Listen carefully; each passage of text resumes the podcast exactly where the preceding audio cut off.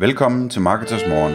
Jeg er Anders Saustrup. Og jeg er Michael Rik. Det her er et kort podcast på cirka 10 minutter, hvor vi tager udgangspunkt i aktuelle tråde fra forumet på marketers.dk. På den måde kan du følge, hvad der rører sig inden for affiliate marketing og dermed online marketing generelt. Godmorgen, Anders. Godmorgen, Michael. Så er det blevet tid til Marketers Morgen podcastet. Klokken den er blevet 6.00. Og i dag der skal vi tale om at lave den vildeste dag. Og jeg skal med sammen sige, at titlen den er en lille smule clickbaity. Det kan vi godt lide nogle gange at gøre. Men det vi håber, at man får ud af det her i dag, det er noget, noget inspiration og noget erfaring. Og det hele bunder i bund og grund i en oplevelse, som du, Anders, havde her for ganske nylig. Kunne du prøve at dele den med os? Ja, helt bestemt. Altså, vi har lige haft den vildeste dag hos PartnerEats for nogle få dage siden. Og det havde vi på den måde, at vi oprettede eller lancerede, jeg ved ikke hvor mange nye affiliate-programmer på en dag, og nogle meget store og spændende annoncører var det. Og det kom ikke som en tilfældighed. Det kom fordi vi aktivt besluttede, at nu skulle vi lave den vildeste dag. Eller faktisk så kom det, fordi jeg besluttede, at det skulle være den vildeste dag. Og det kom der så også lidt ballade ud af. Det kommer jeg lige tilbage til. Men det her koncept med at lave den vildeste dag er et fantastisk koncept, og det er egentlig det, jeg gerne vil tale om i dag, hvad konceptet består i, og hvad man får ud af det. Og det er nogle ret spændende ting. Den her vildeste dag, vi lavede med PartnerEats, det resulterede i, at vi samme dag kunne sende et nyhedsbrev ud med en rekord med 20 nye affiliate-programmer, som var kommet ind i løbet af den uge, og jeg tror, halvdelen af dem var oprettet på den dag simpelthen. Og det var imponerende annoncører som Elgiganten og Telmor og Ferratum og jeg ved ikke hvad, som var på den her liste. Og altså det var en rigtig rigtig fed dag, og vi gik alle sammen glade og stolte og rigtig rigtig trætte hjem fra kontoret, da den her dag var overstået. Jeg tænkte jeg ville prøve at tale om, at jeg har faktisk prøvet det her før et par gange eller tre, og en gang, som jeg synes var rigtig fed, det var en gang, da jeg arbejdede i et stort kundecenter, sådan et outsourcing kundecenter, hvor jeg var afdelingschef, og vi havde måske 300 eller 400 medarbejdere eller sådan noget, som sad og arbejdede på kundeservice for blandt andet for et stort teleselskab. Og der var der kommet en backlog i, hvor vi simpelthen var bagud med at behandle ansøgninger, eller klager, eller sager, eller et eller andet, hvad det nu var, som var en alvorlig backlog. Altså der kom så meget ind på grund af en eller anden ting, så vi kunne ikke nå at følge med. Og backloggen, den voksede eller stagnerede, i stedet for at blive mindre og mindre. Og det var ved at være en rigtig krise med det her teleselskab. Uanset hvem der ligesom havde skylden i det, så var det et problem, som vi jo var det eneste, der kunne håndtere, og det er vores opgave at håndtere det med overarbejde og ekstra bemanding, og jeg ved ikke hvad. Og der gjorde jeg simpelthen det sammen med mine teamledere, at vi erklærede krig mod backloggen. Og simpelthen sagde, nu laver vi et stærkt budskab til alle medarbejderne om, at vi erklærer krig mod den her backlog. Og så motiverer vi folk i vildskab til at kæmpe den her krig sammen med os, tage overarbejdstimer, og alle vi ledere, vi satte os ned og også selv og arbejdede på den her backlog, og altså fik folk ind fra højre og venstre, der kunne hjælpe os og så videre. Vi marcherede igennem kundecenteret, iført militæruniformer, hjelm og jeg ved ikke hvad, og truttede i horn og så videre, og folk var vilde med det selvfølgelig.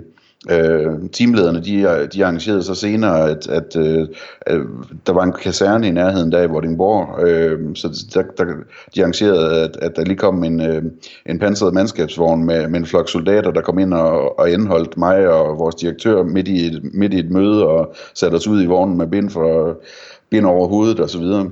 Så der var alt muligt. Det var totalt fedt, og den der backlog den fik vi banket i bund på 0,5, ikke? Så det er et andet eksempel på den vildeste dag. Det som jeg synes er spændende ved det her, det er, dels så kan man gøre, man kan opnå rigtig meget på den ene dag, hvis man virkelig giver den gas. Men jeg synes også, at der er en efterfølgende effekt, som er spændende. Og jeg har lidt på fornemmelsen, at det er sådan, at det foregår med sådan noget special forces træning, at deres introduktionsuger eller optagelsesprøver er faktisk det vildeste, de går igennem. Det bliver aldrig sværere end det. Og at de gør det af forskellige årsager. Selvfølgelig vil de gerne have sorteret de bedste fra, så de kan beholde dem, eller sorteret dem til. Men det handler også om, at de her soldater, de bagefter ikke har nogen frygt for at blive overanstrengt. De ikke har nogen frygt for, at de ikke kan klare det, fordi de har prøvet det vildeste, man overhovedet kan forestille sig, og de kom igennem det. Og det synes jeg er en rigtig spændende pointe. Det er ligesom at sige, at det tager noget af frygten af en organisation, at man en enkelt dag virkelig giver den gas og viser, at det dør vi faktisk ikke af det her. Og når vi taler om frygt, så altså, der er jo masser af pres involveret i sådan en situation her. Og det er klart, at der er nogle medarbejdere, der hujer og er vilde og med på den lige fra starten. Og der er andre, der kan mærke i maven, at de bliver lidt nervøse, når sådan noget her det sker. Og det skal man tage med, og det skal være så afbalanceret, så man ikke overgør det, men man skal også ligesom være indstillet på at sige, at man kan ikke lave noget ekstraordinært, uden at der er nogen, der mærker lidt nervøsitet. Og der lavede jeg i hvert fald en fejl her, da jeg lancerede vores vildeste dag, at jeg ligesom bare lancerede den med et brag, måske med en ubevidst fornemmelse af, at jeg gerne ville have, at folk fik en, hvad skal man sige, blev lidt forskrækket og tænkte, hvad er nu det her, ikke? Og vågnede op. Og jeg fik den lanceret på en måde, sådan, så jeg bagefter må indrømme, at jeg skulle nok have fortalt lidt mere om, hvad min plan var, og hvordan jeg mente, at det her det ville kunne lykkes. Men det fik vi samlet op i løbet af morgenstunden, og så kørte vi ellers på. Der kom sådan nogle reaktioner, såsom, jamen er det overhovedet en god idé at få så mange programmer i et nyhedsbrev, fordi så får vores affiliates jo ikke læst om alle programmerne, og hvad jeg selvfølgelig havde en plan om at tale om det bagefter på LinkedIn, og få folk til at læse nyhedsbrevet ekstra godt, fordi det var ekstraordinært nyhedsbrev, og den slags ting. Der var også noget med banner, hvor jeg også havde en plan for, hvordan vi kan samle op på det, hvis ikke det lige var banner på alle programmer, at vi så lavede en plan for at få det samlet op i løbet af næste uge, og så igen genlancere de her banner effektivt og sådan nogle ting. Så den slags, altså, man kan ikke gøre sådan noget her, uden at man kan ikke lave en omelet, uden at slå nogle æg i stykker, så at sige. Så der lavede jeg i hvert fald nogle fejl, men det gik okay til sidst alligevel. Og jeg synes generelt bare det er spændende det her med at sådan rigtig at få tryktestet processer og systemer og den slags ting, som man gør i sådan en situation her, og få vist hvad der faktisk kan lade sig gøre. Det, jeg havde total optur over den del, og det havde vi også i hele teamet. Og nu har vi så ligesom, altså udover at vi ikke har så meget frygt med, jamen, så har vi også en fælles oplevelse af at vi har prøvet noget vildt sammen, ikke? Det giver et godt fællesskab og nogle ekstra stærke relationer mellem os medarbejdere. Anders, en tanke. Det er jo den vildeste dag indtil videre. Mm. Kan man tage den til næste niveau? Giver det mening at tage den til næste niveau og lave noget? Altså, Jakob Riesgaard altid siger, vildere hele tiden. Ja. Giver det mening? Kan man det. Selvfølgelig kan man det.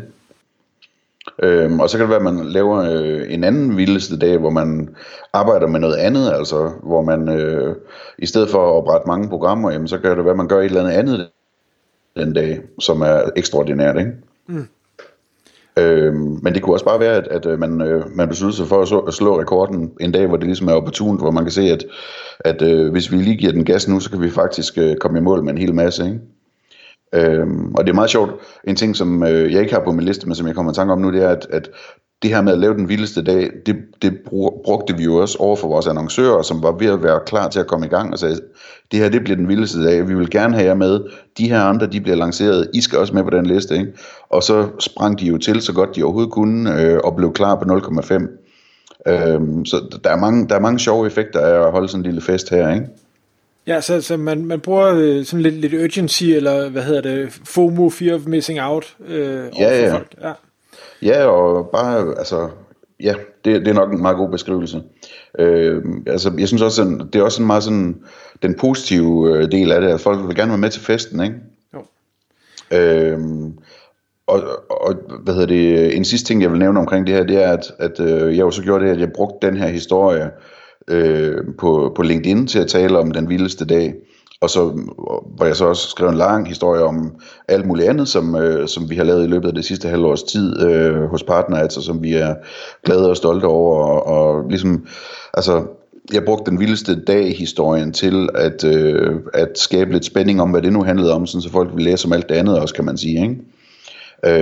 Og det virker fantastisk godt. Folk er vilde med den her slags historier. Altså det er fedt at høre om nogen, der har haft en rigtig, rigtig god dag, hvor der virkelig skete noget. Så jeg synes, der er masser af perspektiver i det her for folk at lade sig inspirere af og prøve at lave en rigtig vild dag. Tak fordi du lyttede med.